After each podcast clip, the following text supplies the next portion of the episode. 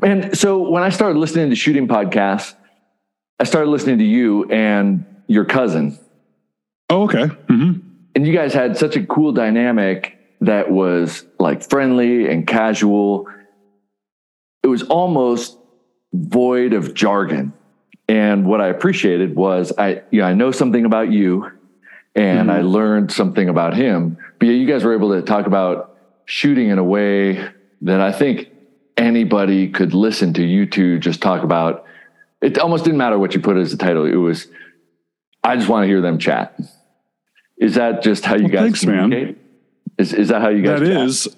Yeah, and the reason I haven't done the podcast in a couple of years probably now has just been so much changed in personal life with a move and all that stuff. But also just chatting with my cousin is what we do normally. And just to talk about shooting is what we do normally. And I actually had this feeling at the end of shows often that was, I don't know, fraud is not the right word, but are we putting anything of value out? We're just sitting here shooting the breeze. There was no structure to it. I don't know, man. Sometimes that stuff's hard to keep motivation doing. Yeah, I mean, I, I can't speak for you, but as a listener, so this is the N of one. There's a difference between two guys that know each other chatting about shooting stuff or chatting about the industry that that one of them is coming on to talk about. That it sounds a little sterile. And and you guys didn't sound that way. It was just fun to listen to because it was natural and it was usually positive and, and, and helpful rather than what more often sounds like a fishbowl. And I don't, I don't like that. Well, thanks, um, man. That, that I, I trust your opinion so much that motivates me to call Jason up and do some more. It was just, our goal was the beginning was, I don't know what to do for a podcast, but I do know there's some people that might enjoy sitting around a backyard fire pit with a beer with me talking guns. And so that's just what we tried to do. Kind of tried to invite you into the backyard with us. Yeah. So when I was kind of uh, spitballing some things that I wanted to talk to you about, that kept coming up. And that's not something that's going to be like a long conversation for us because I'm not your cousin and he's not here. Mm-hmm. But the idea that new shooters can listen to you and learn something, I think that that as an entry point, first of all, your book and your videos for the N S S F and all the things that you're involved with, you're exposed to a lot of new shooters and kind of what I think of as the super old industry. And and so you have two ends of the spectrum for, for new shooters in your experience and your, your, your life in the shooting world. Um, I'm curious to hear about your opinions and what you've seen works for taking, let's just say, you know, I go outside, I grab somebody and say, do you shoot guns? And they say, no. Mm-hmm. What are you going to, and I said, okay, I got this friend, Ryan, he's going to take you out shooting.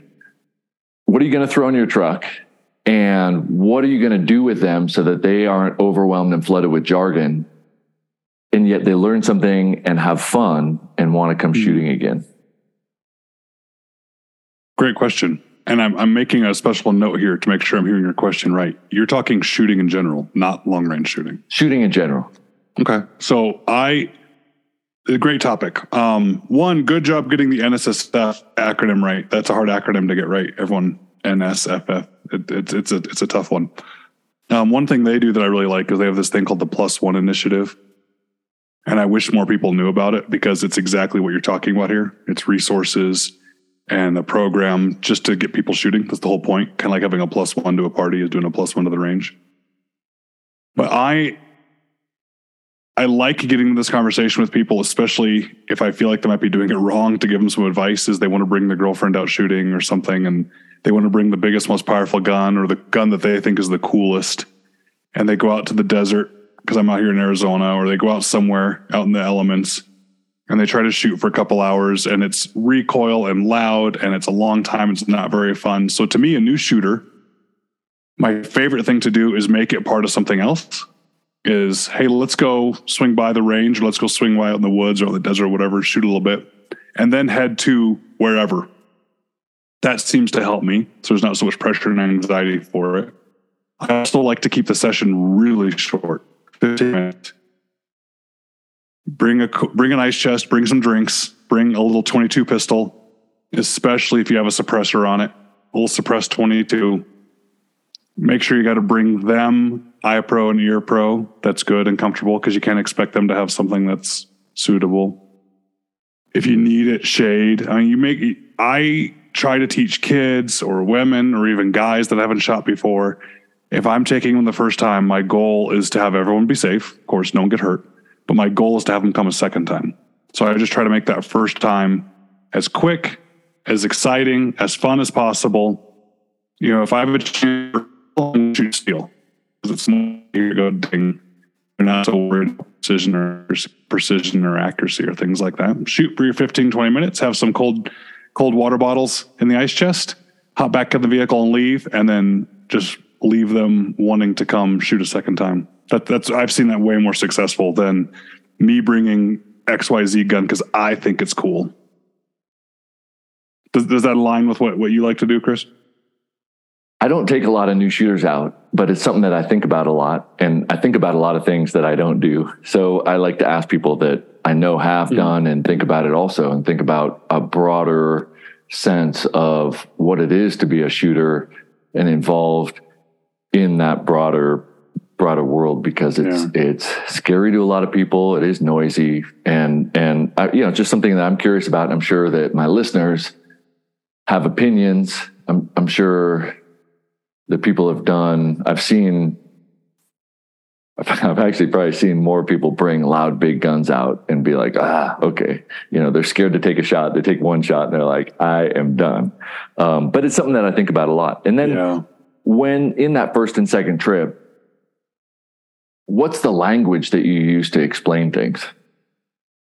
Good question. Um, maybe ten to fifteen times I've met someone at their house first. So if it's an in-law or, you know, a close friends of friends, someone I know well enough, I'd be at their house anyway. Before I'd go to the range trip, I bring a blue gun over to their house because they're comfortable in their house. They're going to be more comfortable with a blue gun. Heck, I'm going to be more comfortable with a blue gun if it gets pointed at me. And I calmly explain, hey, these are the rules of firearm safety. These are non-negotiable. This is what we're going to repeat again when we get out to the range, but I'd like you to get familiar with them here so you know what to do. And then I go through the rules of firearm safety, and I always give a real world example of what this means. You know, so I say, first, my first rule is treat all guns as if they were loaded. So, okay, what that means is I don't ever want you doing anything with this gun, which you hear me in the background screaming, no, don't do that.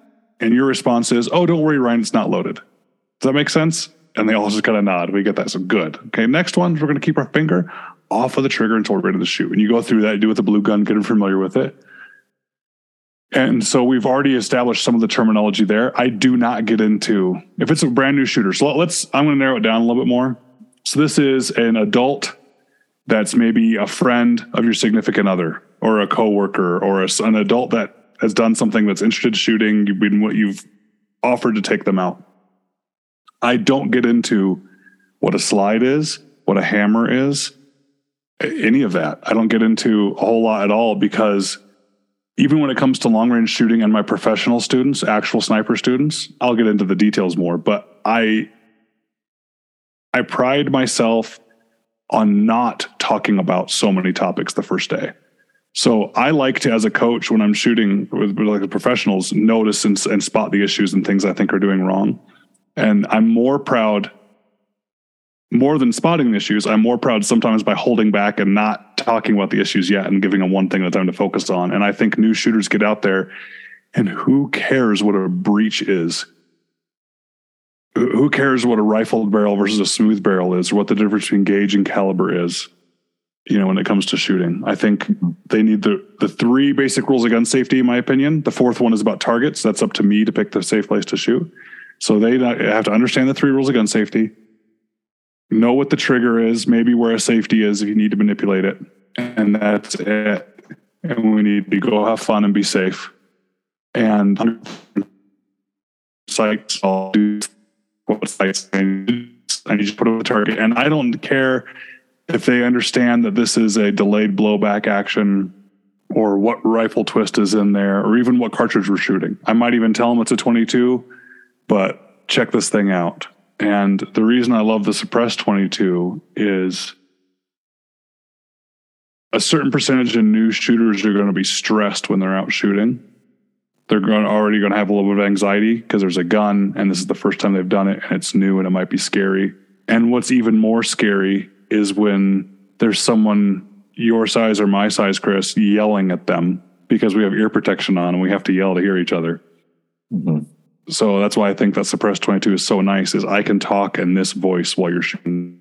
You know, there gotcha. You go. Yep. Line the front side up. Okay. Focus on the front sight. Steady pressure. Oh, look at that. You hit it. That's way more comforting than screaming at someone. So. Yeah. Yeah. Man, that's awesome. I, I think those are, those are great points and, and good to, to reiterate because it's, it's, it's just too common around shooters to have the conversation drift away from and then possibly alienate people that could come in or be interested in it out of those things you mentioned. So I, I think about that a lot. Another reason I've been thinking about this is, I don't know if, I don't know if it's fair to say, like, I want to write a book or I want to Why don't you? develop like a different system. But the way I think about shooting is a little bit different. And I've been t- talking with Frank about this concept in, in general. And I'm, I'm this season, I'm going to talk a lot about this concept, but, but, since I'm introducing it to you, um, it's either a tiered level system, like one, two, three. Frank likes one, two, three. I like five layers, but think about it like, um, like martial art belt system where you got white belt, yeah. yellow belt, you know, wh- whatever the color belts to brown belt, black belt. If, if, if you go, um, if you just take somebody off the street, they're nothing. Right? They might be able to fight. So I'm not, I'm not talking about their fighting ability. I'm talking about their understanding of the art. Okay. So, so I'm not necessarily saying that, you know, a random person can't pick up a firearm and hit a target. I'm saying that to learn it, I, I think of shooting as an art. And so that lifelong art that there's really no end. And that, that's why I think of this, the kind of martial art system, but you go somewhere and you start learning discipline, you start learning a couple fundamental stuff and, and you get a white belt. Right. So what, and so I'm going to ask everybody I interview, um, what do you think constitutes, like, what do people need to know to be a white belt? I, and I'm going to preface that with, you know, and, and I'm saying this because I think you'll agree. I don't think they need to know M I L S and M O A. I don't think they need to know, you got to range it to this, I, because a kid could pick up a B B gun and by the end of the day be hitting everything through trial and error. And they couldn't tell you anything about anything, and yet they're still able to do it. But but what do you think would qualify as, like, you're a solid white belt once you have all these criteria? Now let's consider the yellow belt stuff. Well, I like this idea. And do, do you think that Frank Mail only likes one, two, three because that's as high as Marines count?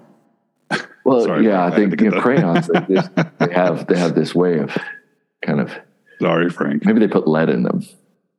No, I mean, he, well, he's really good at... He's he's he's super, super good at, at seeing a big picture and saying, is, wow, yeah, this yeah. logically separates into three categories, or this logically separates into four or five categories. But he can take huge things and go, wait, there's a chunk here, and there's a chunk here, and there's a chunk here. Let's, you know, let's make it close, middle, far. Yeah. And, and all of a sudden it makes sense. And so he like, I think it's because he knows so much and he know he has a handle on all of it so he can see it. Right. If, yeah. We'll be talking. He's able to step back far enough at the map level to see what's going on. Yeah. Well, and so martial art, go ahead. Uh, I'm just saying like, uh, I mean, I, I should have Frank speak for himself, but you, you know, like if it's inside of three hundred yards, you're inside of a mill for most of the calibers that we're shooting, not a twenty-two, but so inside of a mill, man, that change is very minimal compared to three hundred to six hundred or seven hundred yards, right? Correct. So you think like a three oh eight, it's going to be a mill per one hundred yards to about six hundred yards. So if you're if you're like, oh, the target's at three fifty and the next one's at four fifty, you could just hold a mill up and you're probably going to hit it. And, but yeah. but then after after six hundred fifty yards, and and to maybe a thousand or eleven hundred yards, it gets a little bit different. So you, the way that you think about it in those brackets makes a lot of sense. And so, um, I, I like that, but I, I also like the, well, let's, let's make five belts or six belts or seven mm-hmm. belts, because I really, I'm super nitpicky,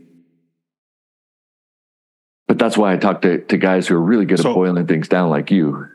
I like your belt idea. So are, are, you seem like someone that would be into martial arts. Are you into martial arts?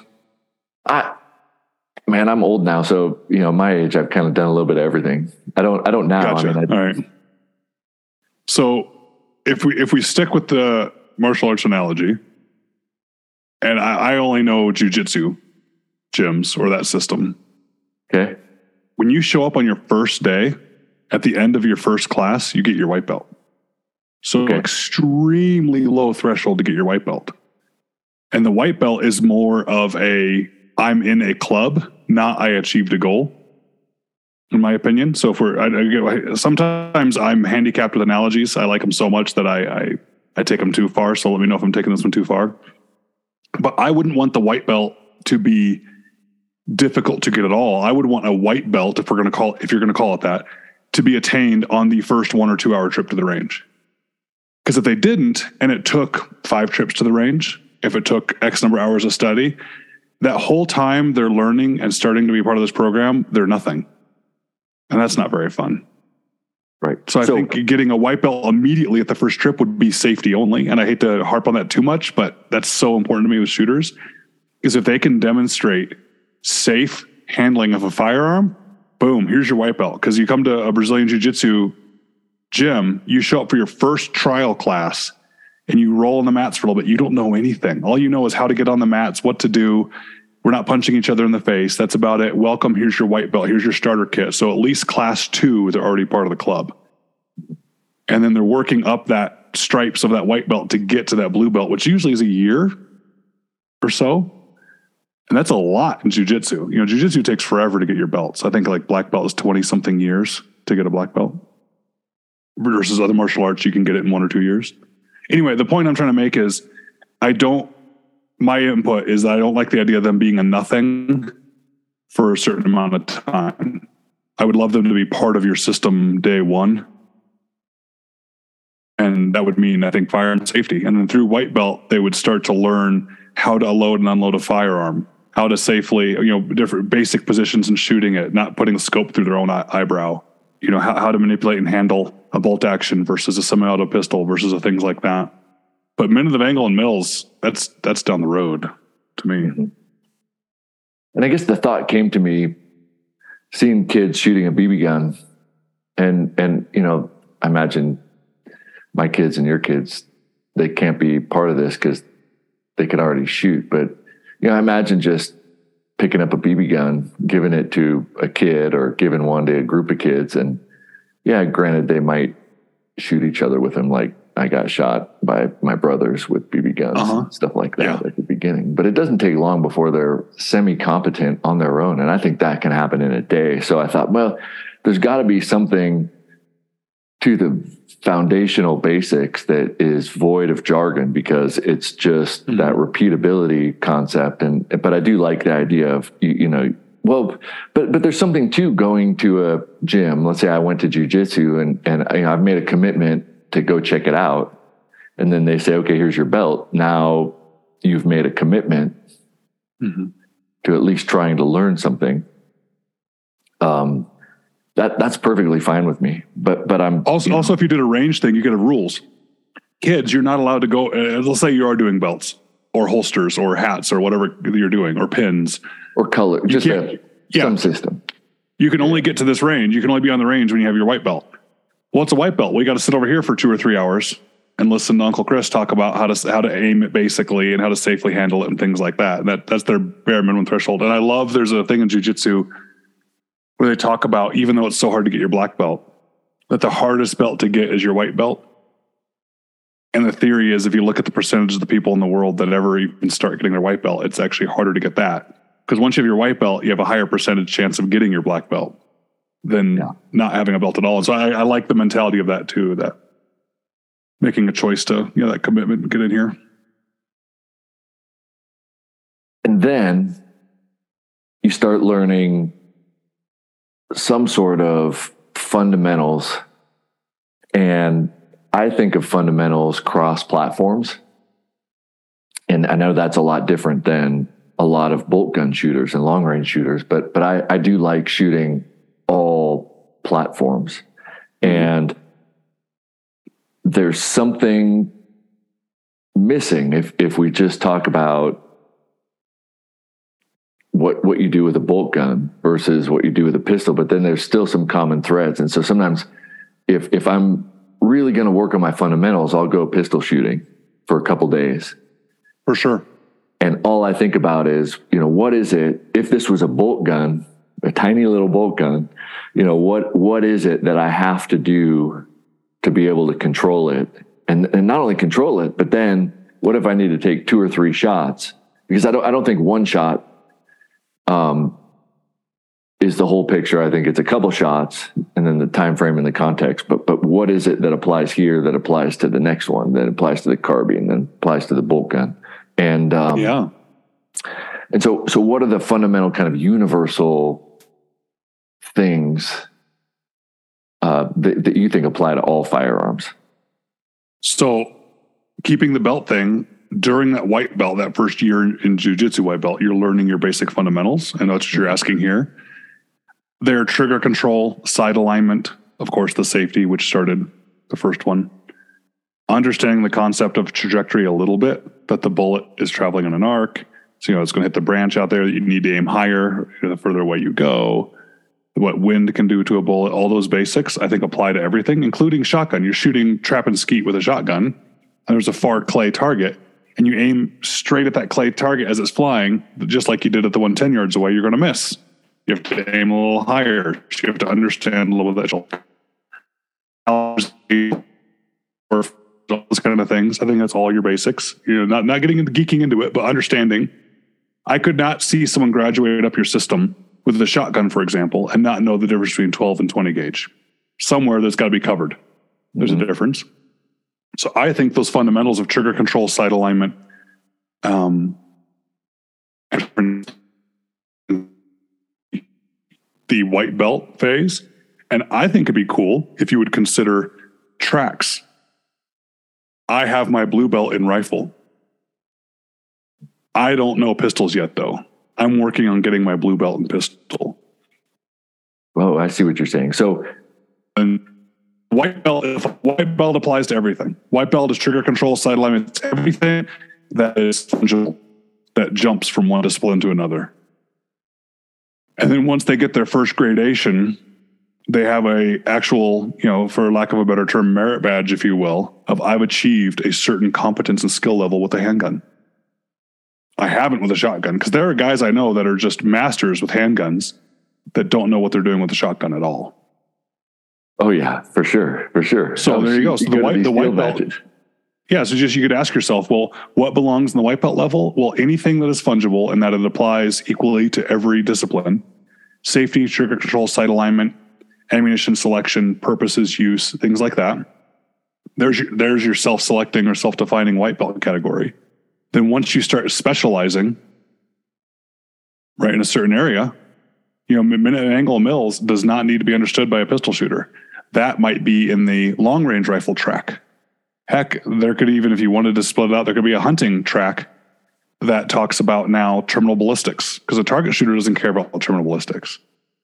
A hunter needs to understand terminal ballistics for bullet selection and things. A hunter's not picking the best B C bullet.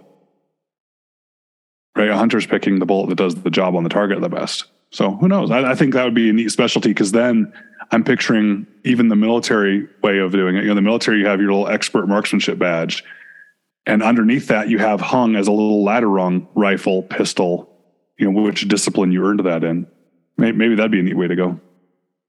I mean, I, I know I know there are like master, grandmaster, and other other things, but but I was thinking, uh, you know, about this, and also in the climbing world in Japan, they use kind of a karate system, in you know one to seven to, to the black belt, but but then at the black belt, a lot of those things have stripes or whatever afterwards, so that that you know, so I had originally pictured it as like, you know, you go to the black belt or whatever that tier is, and then at that point, that's where you branch into the discipline, so that if you you kind of mastered the basics and then track, but, but But I, I also like the idea of tracks to begin with. But I, I feel like I wouldn't give a black belt unless they're teaching.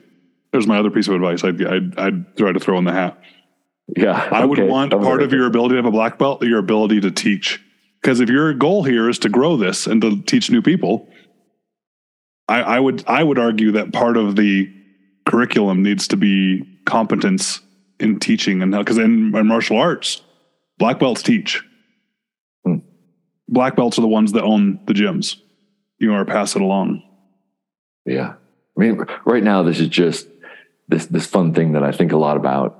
And think about the cool. pros and cons and, and troubleshoot it. I don't know that it's a system that's going to grow, or if it's a concept that I'm going to put forward that kind of tries to sidestep all the dogma and, and just kind of reframe how I think about shooting. But I, I do like the idea of thinking about what works in other systems and how, you know, because because if it's just fighting, like people could just go fight. But but mm-hmm. there's there's more to some of these systems, which is why they've stuck around. And yeah. the idea that um, almost everything I've ever encountered, the best people say the same thing: master the basics. Mm-hmm. You know, master the basics. Well, what are the basics? Everybody wants to talk about things that are not the basics. What do the best shooters do? They master the basics. And most of them could tell you about complicated things, but usually don't, and can often boil it down to the basics in the first place. So mm-hmm. this idea of let's rewrite the basics in a way that helps us understand in a broader context. Because when I pick up a book and it's like, you know, you go through the firearm safety and then it's like ballistics. And by the end of chapter one, it's just all formulas. And you're like, holy crap, like ah, nobody's going to get through this, because it went from, you know, you're shooting this thing out and it's flying and it's doing this. And then it, then, then it layers to too hard, too much. And it's like, really, like a kid could just shoot a B B gun and hit something and be like, well, I don't know what you're talking about, but I just hit that target. Mm-hmm. You know, the, the Indiana Jones thing, and they just shoot something like, all right, cool. Mm-hmm. Um, so, but you also have to talk to people who, who I, you know, you're, you're, I consider you, you know, the black belt. And I, I want to make sure that I've talked to people that are farther along in this than, than me, because I think that you, you can miss a lot. And, and yet I can't fall into that box. So, so I like this idea of, I hope you do it. I let's like scale it. out something and talk about it in a way where we can approach beginner shooters. We can approach more advanced shooters and say, okay, well, if you're, you know, I was thinking, you know, different belts, but let's say if you're a blue belt, then you should be able to demonstrate all these skills. And oftentimes they can't. You know, I go to field matches where they have pistol stages and you see these guys who are just owning the long range targets, and they're emptying mag after mag after mag on these, you know, almost man-sized targets at fifteen yards. Like, whoa. Like there's some, there's a disconnect. Yeah. If you really understand sight picture and trigger pull, you should be able to hit it with a pistol. So I think backing up to rethink this stuff is, is helpful for me. And so I've, I've taken a big break from shooting. And so uh, the, the last seven months and, um, but I've, I've been involved in, in, in doing stuff and trying to reframe how I'm thinking. And now with season two, it's going to be focused back on this stuff, but in this way where it's conceptual and, um, you know, uh, hopefully a little bit more fun. Well, I hope you do it. I support you already on it. If I can help, let me know. I think one of the biggest uh, obstacles you're going to have with making a system like this is the naysayers. So it's just going to have to be, you know, the more of a consensus you had, the more names you could throw at it, like Frank's name or stuff like that, the more it takes the wind out of people's sails, you know, arguing against you. But I like the idea, not only because it gives a new shooter the answer to the question, well, what next? They have it laid out in front of them. Here's their path. They know what's next. But I don't like public shooting ranges. I'm a bit of a shooting range snob, because when I go to public shooting ranges, I have no idea who's there.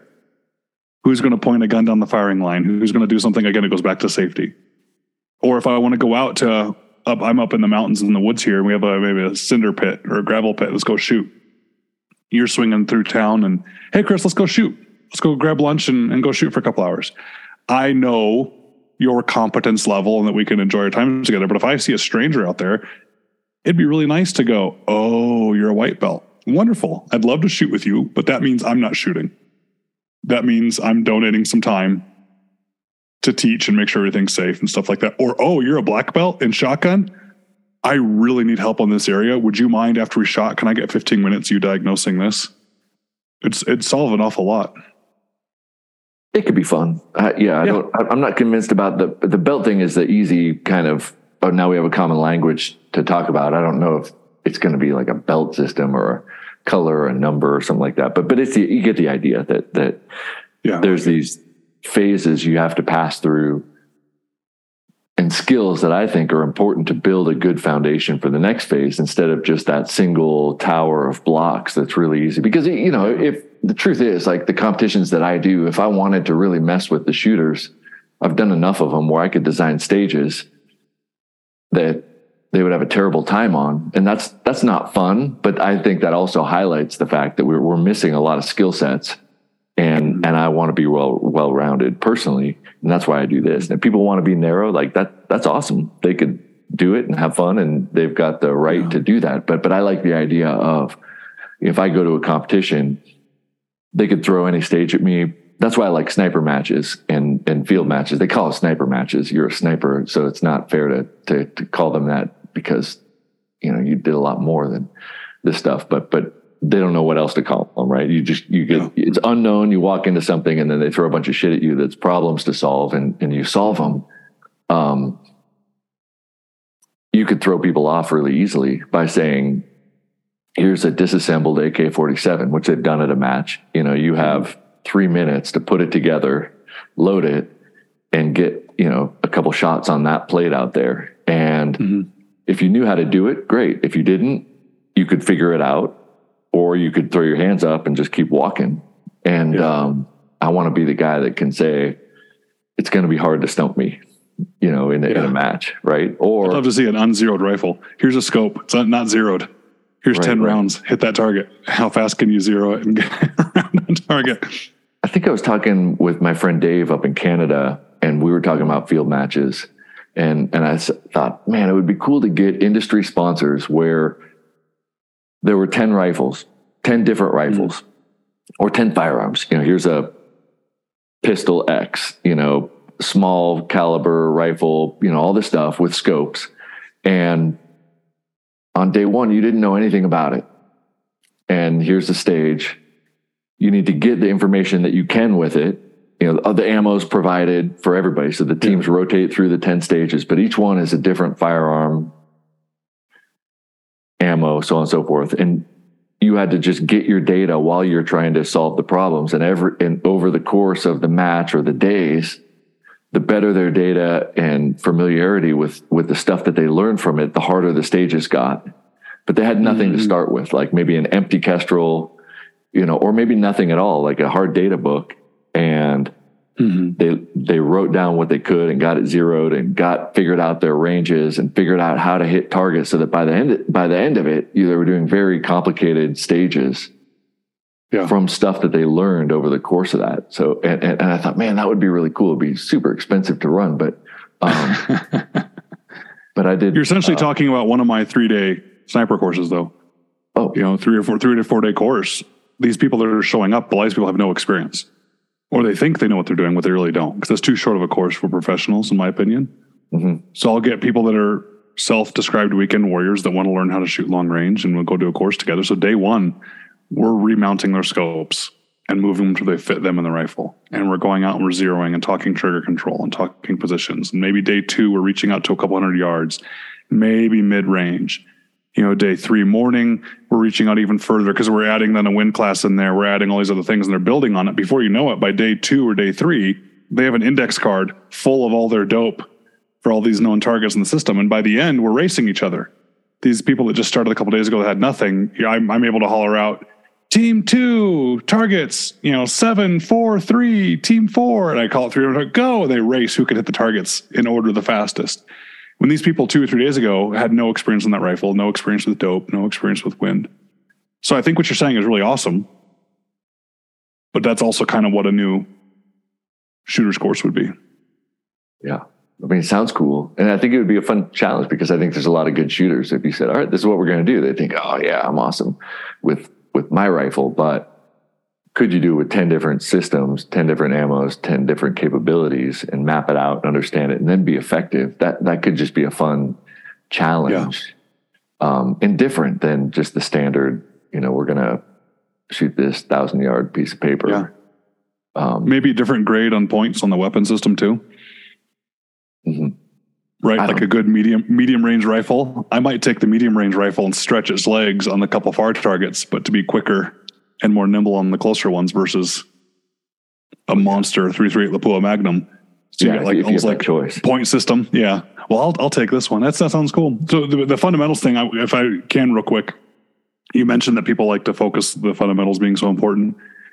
And Jason, I'm, it's going to sound like I'm picking on him, but I'm not. Um, we like shooting bows too. So we grew up archery hunting. That's why my family is a big archery hunting family. And, uh, Jason and I love shooting bows. He's gotten phenomenally good at shooting a bow. And the way he's gotten so good is when he leaves for work, he grabs his bow and shoots a dozen arrows, then gets in the truck and goes. He does that every day. And we went and shot a course um, out here in northern Arizona a couple weeks ago. Just a day-long fun course, okay? And he's gotten so good that... Uh, you ever shot three D archery, Chris? The styrofoam targets that are the shape of the animals? Yeah. Yeah, okay, so you got the kill zone... You know, the lungs kill zone, and then you have like the heart, then you have like the little one or two inch circle in the middle of the heart, like for the scoring. I'm at the level where I can hit the kill zone on, unless something goes catastrophically wrong, I'm hitting the kill zone on any, every distance, every animal. I can do that. I can competently put an arrow in the kill zone. He's so good though. He's getting in that little tiny one and a half inch circle almost every single time. And he's been practicing so much. He's been getting so good at it. That's what he's doing. Except, so here's here's the part. I'm sorry, Jason. I just told. I just I just bragged on how great you are. So I'm going to tease the other way. A couple targets out of the thirty we shot, he accidentally shot four feet over the target. So he's getting just amazing precision from one target to the next. But then every once in a while, something the wheels will just fall off and it'll go crazy. We'll get back. He'll be amazing precision. And then a couple feet to the right and then amazing precision. And he was kicking himself about it because if you're keeping score, he was smoking me. His point system, you know, his points he was getting by hitting all the sucker was way better than me. And I made a comment to him, which it's a little bit of a cliche. I said, Jason, it's so awesome to see how much better you've gotten with archery and how much better than me you are. But you've been practicing so much on how to do it right. You figured it out. You figured out how to put all the pieces together and do it right. But I don't think you're good enough yet to where you can't do it wrong. And I think that's what it is, is I'm not as precise as him, but I hit every kill zone. He's getting so good at being the perfect, but it's still the wheels are falling off. And I don't know how to equate that to rifle shooting. I mean, I know how to equate it to rifle shooting. I'm saying, how do I equate that into a standard? But that's what I'd love to see too for people in standard is worrying about these pretty little tiny groups they shoot at the one hundred yards and getting super, super good at that. But then the wheels fall off even at three hundred because they forgot something basic. Yeah. I mean, what do you think about that? How would you score that? Or what, what, what's your, what are your thoughts on that? Well, that's a good question. And I think people could predict my answer. I think it's super important and I would score it massively in the negative because people write that kind of stuff off in shooting as, oh, it's just a flyer. What? Like, you're responsible for the thing that left your rifle. You're responsible for the thing that left your bow. You you know, if, if something goes wrong and there's consequences, you can't just say, well, it was a flyer, right? So yeah. There's a fundamental glitch that needs to be identified and worked on. And, and I would mm-hmm. say that the priority needs to go towards figuring out what it is that causes that, whether it's a flinch mm-hmm. or a, Uh, you know, there's a situational circumstance yeah. that's causing him to do something that has pretty catastrophic results. Mm-hmm. Um, so I would say that that I would I would score it big. If if the RifleKraft is one of the ways people know me, and with RifleKraft, mm-hmm. I put diamonds on there because um, the X and Y axis are bigger, right? They're in inches. And it's scored with increasing negativity the farther out you get. But um, also, if you stack, what I've noticed uh, anecdotally through all this is that if you have a fundamental error, usually it's it's along an axis. So if, if we're shooting and you do one fundamental thing wrong, it's going to go up, down, left, or right. But if you start stacking two of those, it goes diagonally, right? Mm-hmm. Um, and so a diagonal miss means you stack two fundamental errors. And because it's a diamond shaped, it's usually one number more than mm-hmm. the linear distance. That's why the circle is nice when people say, well, it's one M away. But for me, the diamond is more important because fundamentally, if you're going off at a diagonal, I think you're doing two things wrong rather than one. And if there's one, we could fix it pretty quick. If there's two, it's going to be more complicated because you're doing two things yeah. wrong. We got to figure out what both of those are. So, so I, I, to me, those kind of things are what I would really zero in on, but I'm big on identifying, oh shit, I call that the low-hanging fruit. If if you've got something that stands out as a huge error every once in a while, that's the only thing I want to look at. Yeah. Um, and, and then, but then the, the other thing is, um, and, and I've been thinking about this too, this is kind of a tangent, is if let's, let's say you guys went to that course, cause there's a, there's a couple really nice three D archery courses at Cameo and, and mm-hmm. they're long and you hike and shoot. If we took your hits, your score, and the time it took you to do the course, mm-hmm. I think that's important too, because if, if, if I draw my bow and I'm, you know, I'm steady and I'm anchored and I'm breathing and I'm aiming and I'm waiting for it to be perfect. And, you know, I'm sitting here and now after a minute, like, and you're able to go, you know, and always get the mm-hmm. kill zone. That says something about the bigger picture to me. So I think hits for time, I, it, it's not generally a part of long range shooting, but I think it's really important to consider that hits for time is very important. And when you take a pistol and you sit there and you go bang, bang, bang, bang, bang, bang, bang, and, and you put them all, you know, in one hole, and then you say, okay, now we're going to do it twice as fast. And all of a sudden it's this big, and you try to yeah. go even faster and it's this big. There's something to be said for where your stress tolerance is, right? So, um, you know, and I think that uh, maybe that that could go back to your um, your life as a ranger. Time. Okay, sorry about that. It's still um, on my end. Yeah. So, so you, so you thing, tell him. Jason goes out there with the stress of it. Yeah, yeah, and you, but but you you feed him with stuff that he'd never do, but he's somehow finds himself in that position. Mm. It's expensive. It's the biggest buck he's ever seen. Do you think the probability of him making one of those four foot misses is higher or, or not? You know, that would be an interesting, interesting, you know, th- thing like, hey, you know, if you miss this shot, you know, you're going to give me the title to your car. No, no experiment necessary, in my opinion. That, that's guaranteed. Yeah. I used to tell people that sniper is one of the most over-romanticized titles in the military because it's actually a really unglamorous, not very fun job. It sounds cool in the movies, but in real life, it's not a whole lot of shooting. It's a lot of sitting there for two or three days on your belly, stinking like your own self. Um, but one of the things I said about being a sniper, too, was the performance anxiety in that nobody cares what your last shot was. As a sniper, especially if you weren't even in combat, you're just in training. In my job, it was common for leadership to bring somebody out to like get to watch sniper training because it was like some V I P thing to do. We would actually have A-list movie stars, believe it or not, come out to First Ranger Battalion to learn for something for a movie. And they would want a demonstration. Or some generals, somebody would come out, they'd want to see something. There's a lot of pressure. Even if it's not combat, when everyone's looking over your shoulder and saying, oh, look what Cleckner can do. And nobody's going to be impressed that I tell them yesterday I did it or I just got done doing it, right? They all want to see now. So it's, that's why I'm so much, I'm so not worried about all the new nuances and minutia that I think a lot of other instructors or people are. I'm kind of known for the, being the, the long-range shooter guy that goes, ah, it's close enough, shoot it. It's, I don't care what group you did just shoot yesterday. I care that you can hit a minute of angle while your heart's pumping and you're breathing hard and you're leaning off the bumper of a car at five hundred yards.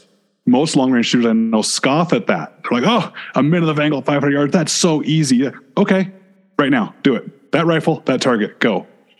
It's really, really hard for people on command right now, grab it and do it, even though it's an easy standard. So when you go to hunting and you put all that buck fever and all that adrenaline of a normal hunt, and then you add into it, it's an expensive rare hunt, and then you add into it all these other things.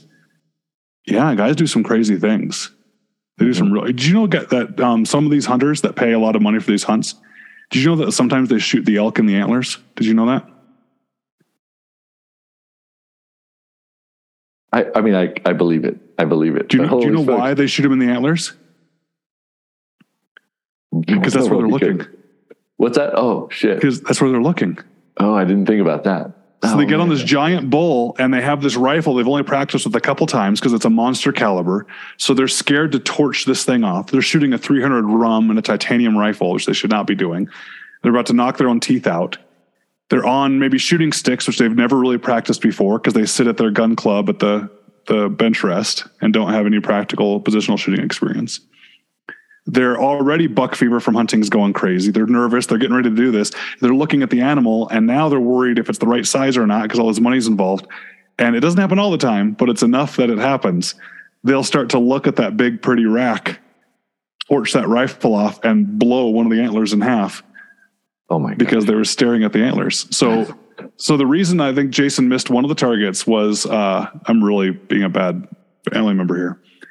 Is he didn't, he forgot to change the uh, dope on his sights. Oh shit. That's hilarious. So are you familiar with bow sights now that are dialing for distance? Um, not, I mean, I don't, I don't have one, but, but yeah, I'm, I'm, I'm okay. familiar.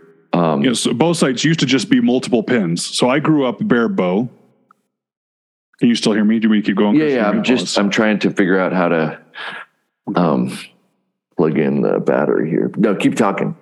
All right, sure. So I grew up shooting bare bow, which was no sights. Just get the trajectory, get the feel of the arrow. And I didn't start shooting sights till ten years ago, probably. And I went, oh, these are cheating. Sights are amazing. And even using a release. Um, but now a lot of the bow sights, you actually are dialing a wheel that has your trajectory for your arrow and your bow on that wheel. And you turn it and the pin moves. So it's just like dialing dope on a rifle scope. Well, nice. You leave the dope on from the previous target and you shoot the next target without it. So that goes back to the things that aren't sexy at all. Do you have a good checklist when you get in a position of looking at your dope and confirming this and confirming this before you shoot? Or are you getting so excited about shooting that you forgot to look at that? Right, right. You just yeah, stack so dope on top of dope. Yeah, so easy to do. So those those are the things. But yeah, it's it's amazing what people in pressure do, especially, and I love doing it, as you can tell, when people laugh at my my very low relative standards, what I consider a good long-range shooter. Like I said, that one minute of angle at five hundred yards. It's amazing the giant percentage of people that can't do that on command, that just bragged about their three-eighths of an inch group that they were shooting yesterday. Yeah, I, I, I can't think of many shooters that could actually hold one M O A on command regularly. So that's what I'd like to see as a standard. You're talking about time. I'd love to see a standard of the, to the analogy of us shooting the bows. Are you good enough to hit the kill zone every time?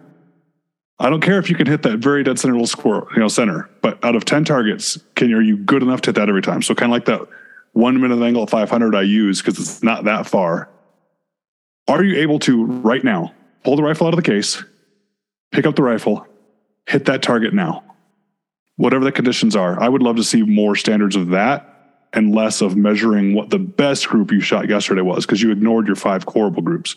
You just took a picture of the one good group. Oh yeah.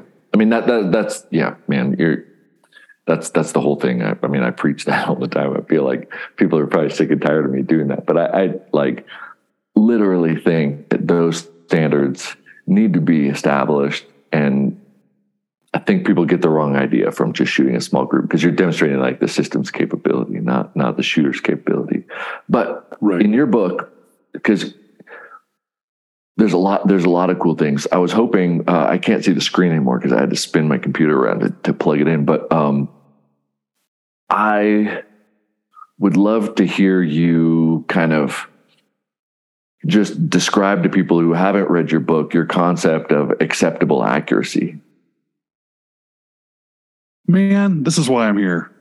This is why I like you, Chris. I tell people this.